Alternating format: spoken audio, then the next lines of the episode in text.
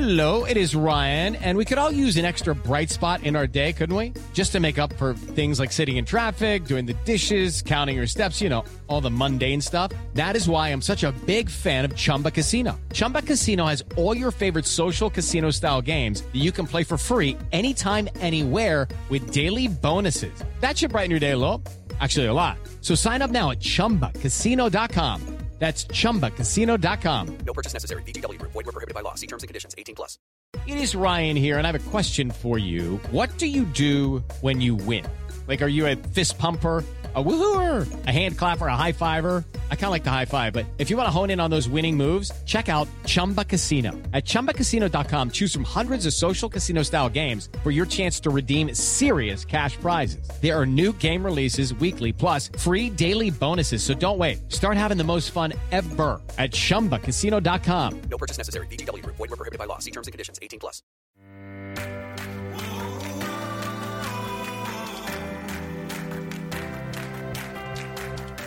Hey, everybody, welcome to this week's episode of the Variety and iHeart podcast, The Big Ticket. I'm your host, Marc Malkin. Today, I've got Nicholas Hoult, who stars in the new, very buzzy Hulu series, The Great. We talk Elle Fanning, Tom Cruise, and an X Men crossover with the MCU. Then later, Nicole Avant, producer of The Black Godfather, the Netflix documentary about her father, legendary music industry power broker Clarence Avant. So stick around, we'll be right back.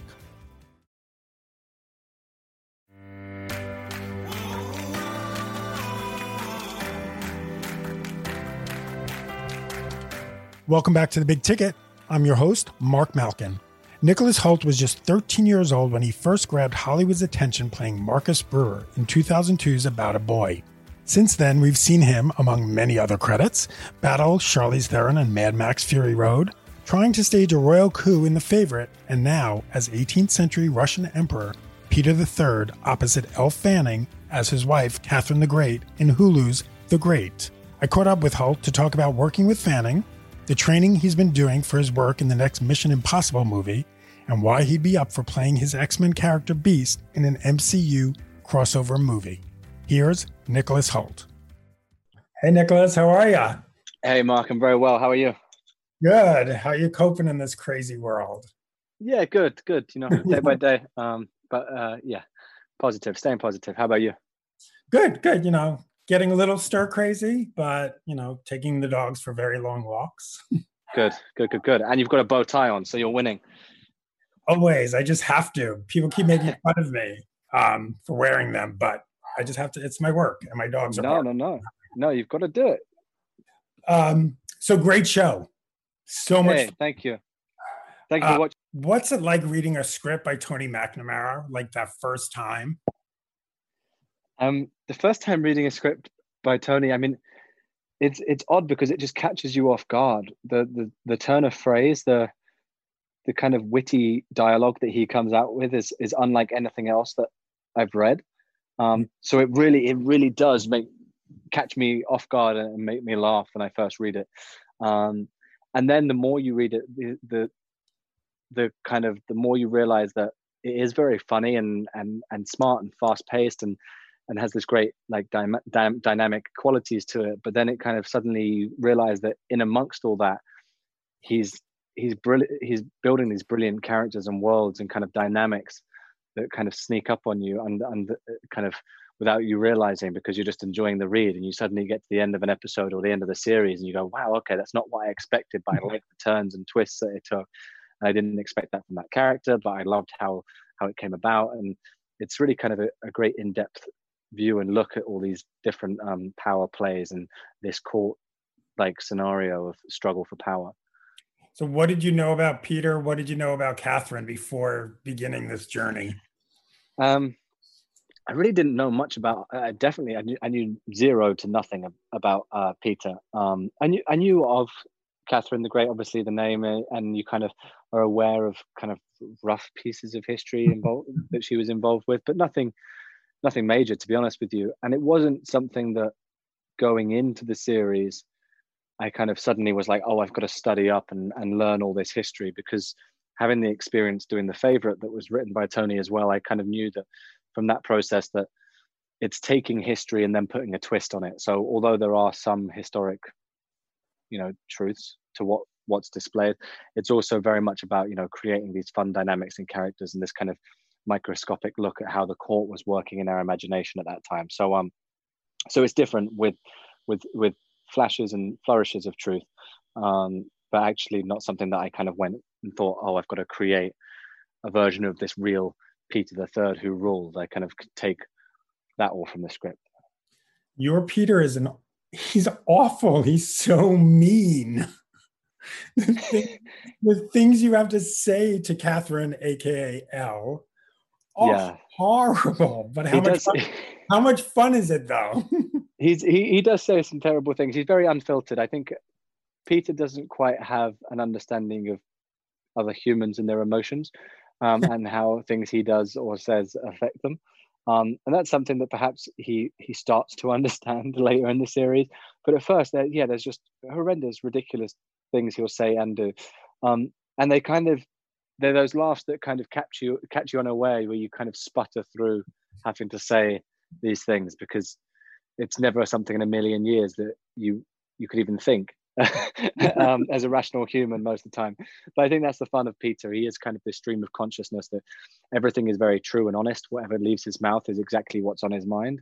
Um, and so people do know exactly where they stand with him. His word is kind of what he says will happen, and, and he does do. So there's kind of some uh, good in that quality in a person to a degree. Um, and then we kind of start to see him evolve through the series of this man kind of understanding his place in the world and and what you know how his parents have affected him but also how the court and people in there are kind of playing him and and him try to develop his own ideas of what's right i spoke to Elle the other day mm. we talked about the more intimate scenes yeah um, and she said you guys would just go at it and she said she had a hard time not laughing that you would just push each other because some of the things you say, I'm like, is he ad living? so tell me about that. uh, there, there was definitely some the, the, most amusing sex scenes I think I'll ever, ever definitely ever read, ever performed, and probably ever will perform.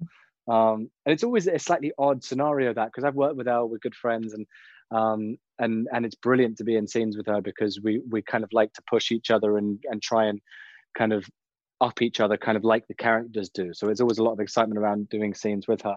Um, but then tony writes these yeah kind of very offbeat sex scenes where the sex is perfunctory and happening and they're trying to create an air or whatever they're doing.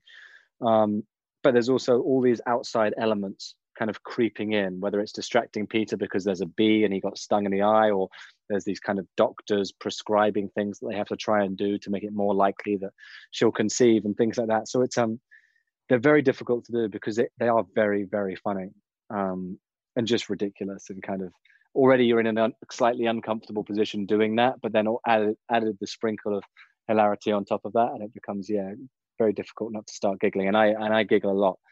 So um that was trouble for me. Yeah who who would break who would break the most you or Elle? Oh me definitely. Yeah i would i would break. And then then uh, it was and sometimes it would be because something happened that was funny within the scene that, that if I could have just held it on for like 20, 20 milliseconds longer, it would have been a great take. But it just makes it just makes me go, and then I'm like, right, Elle, I can't, I can't look at you for the next take. I'm afraid, so I'm just going to kind of slightly just look just left of your eyeball, and I'll I'll focus there, and maybe then I won't laugh so much. And um, yeah, normally it would be me that would go first. And tell me about shooting in some of these castles. You have to have uh, fun running around a castle. Yeah, well, we shot a lot in in, in castles and, and real locations, but we also built these um the sound stages in East London. So I haven't I haven't filmed something on that many stages. I don't think for quite some time. Um, so the pace that you move at's a lot quicker um, because everything is up and ready to go. Um, but yeah, the sets are kind of they, it's kind of almost this dilapidated big party house, I suppose, in some ways, whereby the, the the castle kind of reflects Peter's running of the nation, I suppose, where there's fires and scraps and all these odd things going on within these walls. Um, but uh, we did get to spend, yeah, a little bit of time going to Italy to the the Caserta Palace, um, which was is an incredible place to be. And then the kind of uh, that then mixed with kind of the costumes and makeup and hair and all these things kind of suddenly give you this great scope and kind of idea of what this regal kind of Russian palace could have been. What does it what does it feel like when you first get into full makeup, the full period wardrobe and you look in a mirror? Do you see yourself? Is it just sort of not out of body, but it's as you re I mean, talk about a wardrobe transforming people.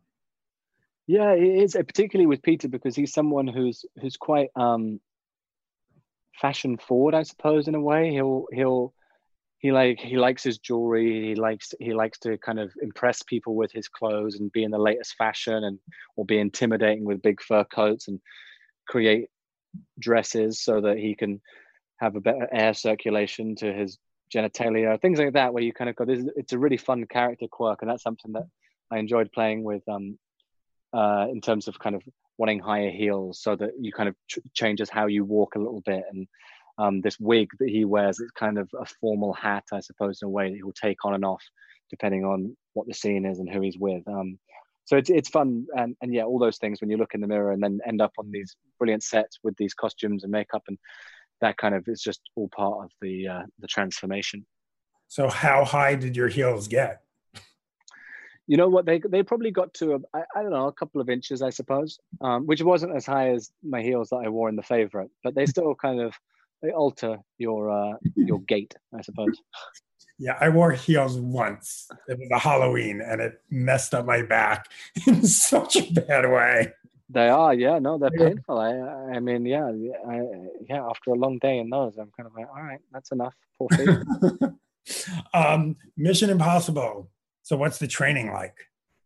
Uh, I've loved the training. It's been really fun. It's you know a lot of fight training, um, vehicle work for stunt driving um, those are all things that I kind of enjoy and and like to do as mm-hmm. much as possible in my spare time anyway.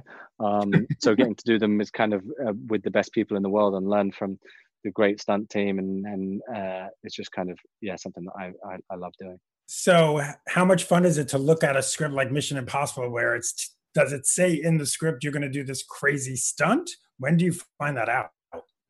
Uh, the process with those films is slightly different where there's not a lot of a script at the start of production. So it's kind of something that evolves. So you kind of get information as you go um, and the story develops around it. It's kind of it's it's a great process. It's kind of it, it's kind of if you imagine the writing shooting and editing process happen all at the same time. So uh, chris mcquarrie and tom never get married to an idea where they say like this is exactly what we're going to do and, and aim for. It's kind of always evolving. Um, so yeah it's fun for that for, for that sense because you're it's there's uh, kind of whatever skills you can bring to it are things that would then perhaps end up in the film. So what could you tell me about your character? Anything? Not too much at this point sorry but i mean you're you're doing a mission impossible movie with tom cruise it's the ultimate action movie i mean there's nothing higher is there yeah i mean uh, obviously tom's a you know a complete movie star and, and someone who's so dedicated and hardworking and wants the best from everyone around him. And um, those are films that you know I grew up, uh, you know, completely printed on my my mind's eye of you know seeing scenes from the first Mission Impossible when I was a kid and just being blown away by the filmmaking. So um, it's exciting. Awesome. And Beast, will he be entering the MCU? Uh, I have no idea, to be honest with you. Um, I, I, I don't know. Um, I, I enjoyed playing the character a lot, um, and I don't know what what Marvel plan on doing with the X Men franchise now. So um, we'll see. I, as I say, I, I, love the character. I I enjoy playing him, and we'll see what happens. Would you entertain it, revisiting the character? Yeah, I would. I mean, obviously, it's always for me, acting wise, it's always kind of about trying to find new challenges and new things to do, and and new versions of things, and that's something with with the Beast character that um, and Hank McCoy that Simon Kinberg was was great at giving me in in kind of the last film and over the evolution of those movies was kind of taking him from this, you know, kind of uh, character who was ashamed of his mutation and and very you know lacking confidence and then becoming kind of um, this uh, right hand man to Charles and their relationship evolving and then by the end of the last movie kind of becoming the the leader of the the um, the school for the gifted. So it was um, that was a fun evolution, and and that's something that I'm always looking for is how a character changes, and um, I think there's a lot more to explore with that character. So I'd be interested to know um, where where they see it going next. And a fun question: What's the one TV show that you could watch over and over again and you never get bored?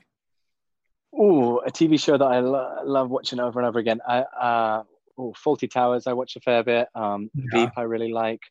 Um, at the moment, I've been watching Schitt's Creek. Um, What do you like about Schitt's Creek? it- it's fun. It's a good escape. I think you know, it, it, it, the acting is brilliant. It's it's just it, it yeah, it's a great situational comedy. I'm I'm enjoying it a lot. That's amazing. Yeah, Nicholas, it's always a pleasure seeing you, whether it's Hey. virtually or in person. yeah, very good to see you. Take care of yourself. You stay safe and well. Thank you for taking the time. You too. Got it. Take care. Bye. We're going to take a short break, but when I return, I talk with Nicole Avant, producer of The Black Godfather, a Netflix documentary about her music industry powerhouse dad, Clarence Avant. Stick around. Lancaster, South Carolina is in the middle of not much. But growing up nearby, I knew it as the hometown of a black man named Jim Duncan, who became a Super Bowl hero. Duncan up to the 15, the 20. And on my new podcast, Return Man, I'll discover that his death still makes no sense at all. The story was that my brother went into the police station, took a gun off a police officer, and shot himself in the head. Most people don't believe that. For the past three years at the Rock Hill Herald, I've looked back at a story that's timelier than ever.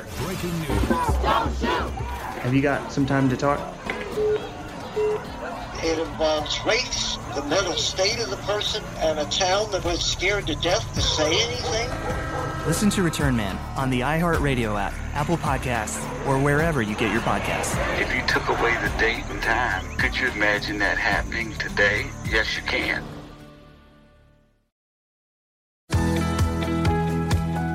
Welcome back to The Big Ticket. The documentary The Black Godfather chronicles the life of Clarence Avant. Now in his 80s, Avant is recognized as one of the most powerful behind the scenes insiders in the music industry as well as in the political arena. Among those interviewed in the doc are Barack Obama, Bill Clinton, Clive Davis, and the late Bill Withers, to name a few. I talked to Clarence's daughter, former ambassador to the Bahamas, Nicole Avant, who made her producing debut with the doc. Here's Nicole Avant. How are you? I'm really well. Wait, hold on. Let me get the. Okay. Yeah. I'm really well. How about you? I'm good, you know, coping, trying Yeah. to. It's It's a new world. strange. It's a new world. It really world. is. It's just it's disconcerting because we just we have no idea what's going to happen. Just no, Yeah. no idea. Yeah. So what are you doing during quarantine? How are you keeping sane? Um, lots of prayer, lots of prayer, lots of meditation, and lots of cleaning. And it's actually been good for me. I, I need to redirect my life anyway and refocus my energies and Mm. trying to figure out, you know, or trying just to own what works in my life, what doesn't work in my life, and what can I really let go of now that I've been carrying around forever that I don't need. People, things, you know.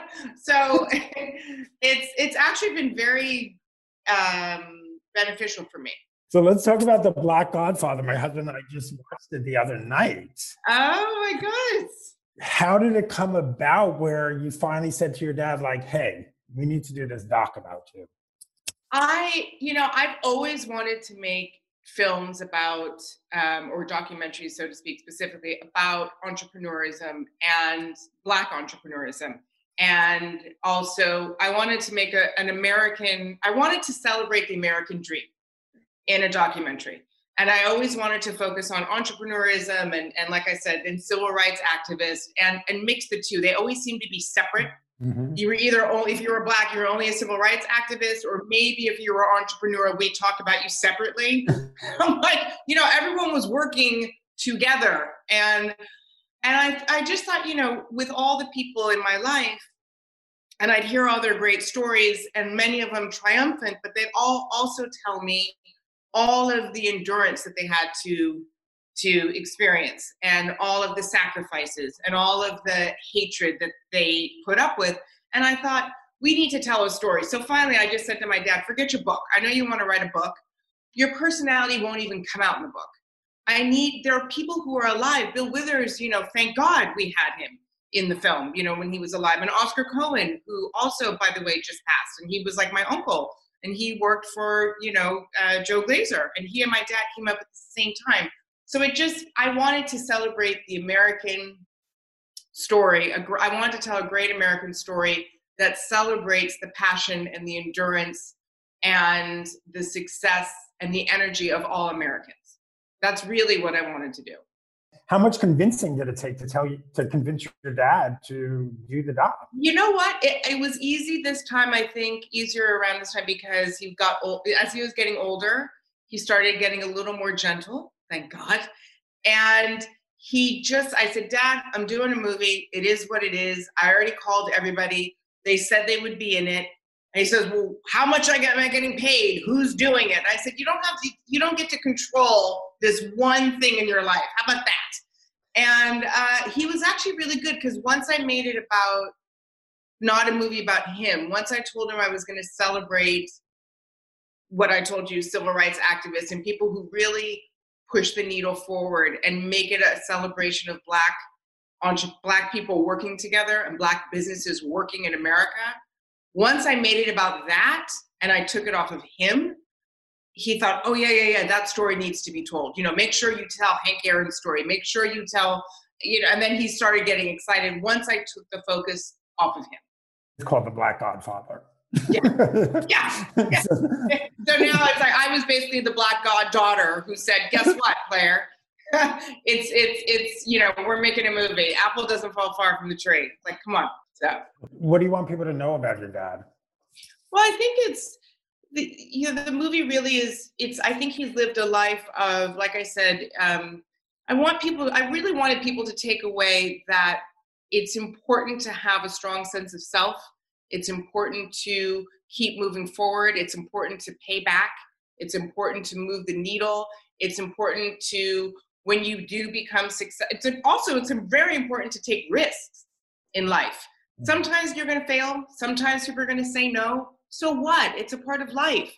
You keep going. You you you know pick yourself back up again. I mean, we all love stories like that. No movies made, no TV shows made, nothing is made, no song is written without the hero usually getting back up and winning the race. And so I want people to, I wanted people to take away, I wanted people to be inspired and empowered and motivated to be their their best selves and to and to and to give examples of people who look at Bill Withers. I mean, he started he came to my dad he was in his late 30s and he thought his career was over. He didn't even think he had a music career. He was a mechanic and and look what happens though. He had one more shot and he said, "Eh, I'll take one more meeting. He's probably going to say no."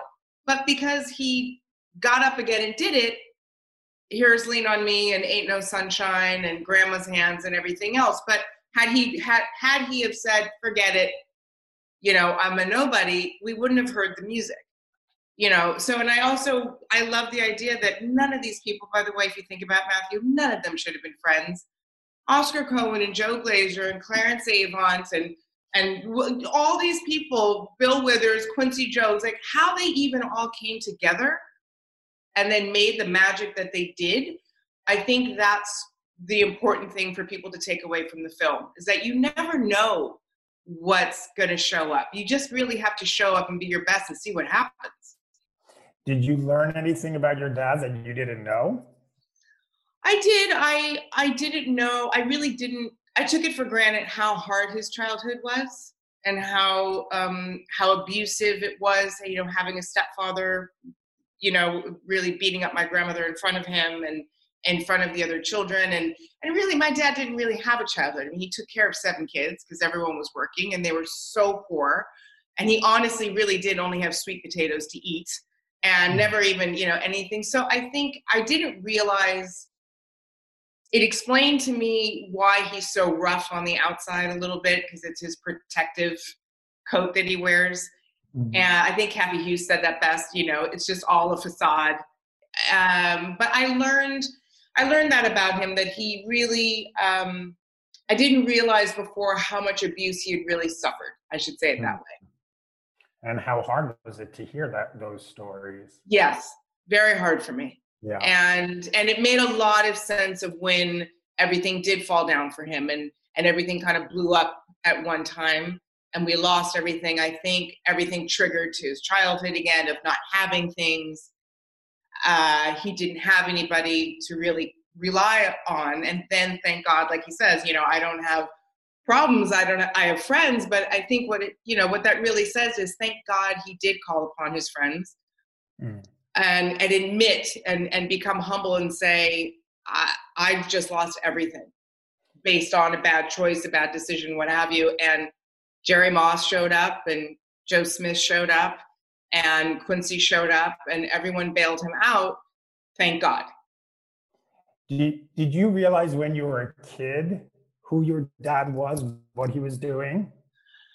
Uh, a little yes and no. I, I knew that he was very powerful and I knew that people were always, because the phone rang constantly and I always heard him fixing something or giving advice. And then I did see him on Soul Train. I caught him on Soul Train one day, and he was giving an interview with Don Cornelius that we put in the film that I found. And that's when I thought, oh, he must be a big deal because he's on television. Why is my father on television? And it really wasn't also until my friends in school, they would always ask questions like, is that Hank Aaron? Is why is Hank Aaron here? Or why is why are these people in your world and they because your dad's in the record business so they thought. So they didn't understand the scope of his of his life. Um, but it really was when i was young and saw soul train watched soul train and saw him on that. Now tell me about no you have to tell me about at least one or two experiences of someone showing up at the house where you were just like this person is here? What is this person doing here? Um I think the one time I, I was very starstruck was um, Whitney Houston showed up one day on a Sunday, and I had just been listening to the greatest love of all. I mean, I'd sing it in the car like I was Whitney Houston, you know, God forbid. And I just, I, I was floored. Like I stood at the front door and I thought, oh my God, oh, oh my God, this is a real this is a real celebrity. This is a big deal. And it's someone that I admired so much. You know, I really, I mean, I grew up with um, Dionne Warwick's kids and I, we all went to school together. So I knew Whitney just through them, but I never met her before. And she was my favorite artist at the time. And uh, I remember being very, very starstruck, like almost wanting to go fix myself up for some reason. It's weird. So you're putting this documentary together. I have to ask, do you pitch it anywhere else or do you go straight to Netflix? Yeah. No, I actually really was going, I never was going to take it to Netflix. I, I actually had this idea in my head since I was a, a little girl. I really did. And um, I had told Ted even when I was dating him, you know, there's this idea I have for this film. I, and I said to him, I'm going to take it to HBO. I hope they'll buy it. I hope, you know, it needs to be on a platform like that. And then once I started getting the interviews and everyone started confirming, Ted said, Do you really have all these people saying yes? And I said, Yeah, yeah, for sure. And he said, Let me take a look at it again. Let, let me let me look at it again. And then at the, you know, at that point, Ted's a part of the family and he saw a solid film and he saw an important film and he actually wanted to tell the story just as much or even more than I did. So, and I had a great team to work with at Netflix. So I was lucky. Did he give you notes on it? Yes. yes. Tell me about that. Yes. Ted, Ted, you know, I asked for them. I have to say, I, in fairness to him, I was, I would ask all the time as a first time filmmaker, producer on this, tell me if I'm getting this right or what's the theme in this? What am I missing? And he was great. He gave great, great, great notes. We used a lot of Ted's notes. Were there notes that you ignored?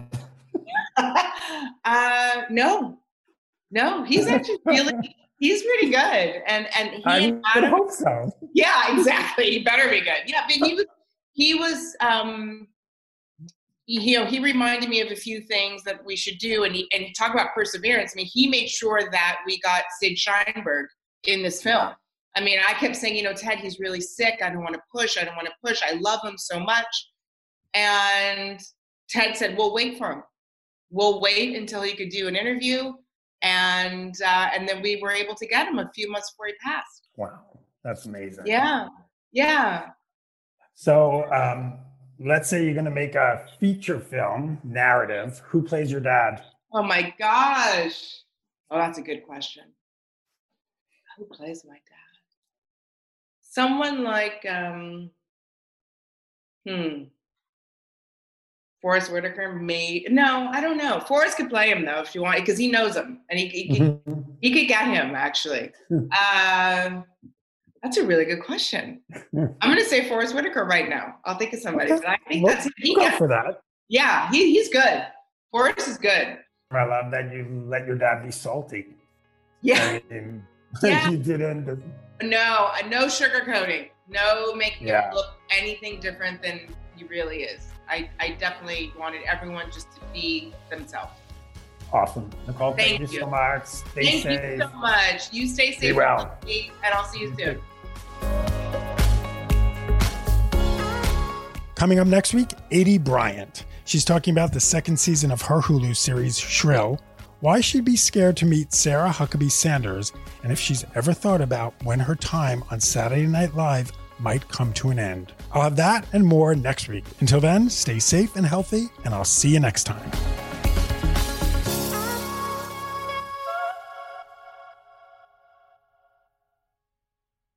Hello, it is Ryan, and we could all use an extra bright spot in our day, couldn't we? Just to make up for things like sitting in traffic, doing the dishes, counting your steps, you know, all the mundane stuff. That is why I'm such a big fan of Chumba Casino. Chumba Casino has all your favorite social casino style games that you can play for free anytime, anywhere with daily bonuses. That should brighten your day a little.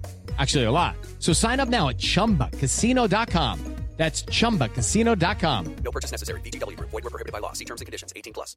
Hey guys, it is Ryan. I'm not sure if you know this about me, but I'm a bit of a fun fanatic when I can. I like to work, but I like fun too. It's a thing. And now the truth is out there. I can tell you about my favorite place to have fun Chumba Casino. They have hundreds of social casino style games to choose from, with new games released each week. You can play for free anytime, anywhere. And each day brings a new chance to collect daily bonuses. So join me in the fun. Sign up now at chumbacasino.com. No purchase necessary. Group. Void were prohibited by law. See terms and conditions. 18 plus.